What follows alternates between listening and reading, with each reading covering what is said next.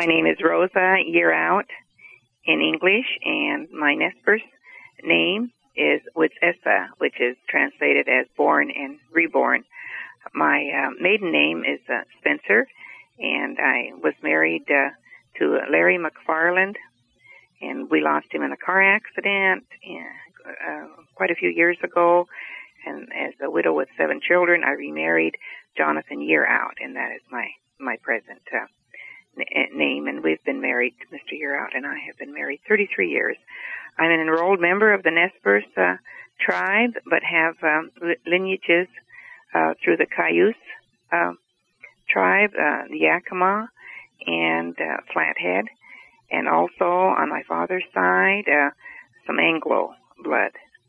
But my uh, environment, my, where I was born and raised in Kamiah, Idaho, on the Nez Perce Reservation, spent, have spent all my life here um, in Lap in Lapwai after moving here oh, when I was a teenager. So it's been quite a few years here.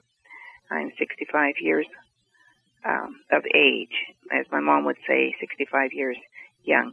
Uh, my parents and grandparents are all deceased, so I find myself as an elder uh, with the responsibility of uh, preserving our story, our family story, and passing on our culture to our children and grandchildren.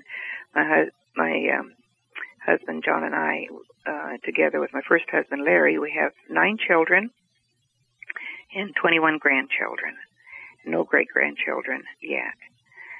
Uh, what, what uh, where I live today is uh, a village outside of Lapwai uh, called uh, near Sweetwater, Idaho. We have a, a, the MY, which stands for McFarland Yearout Sweetwater Appaloosa Ranch, and we raise Appaloosa horses, my husband and I.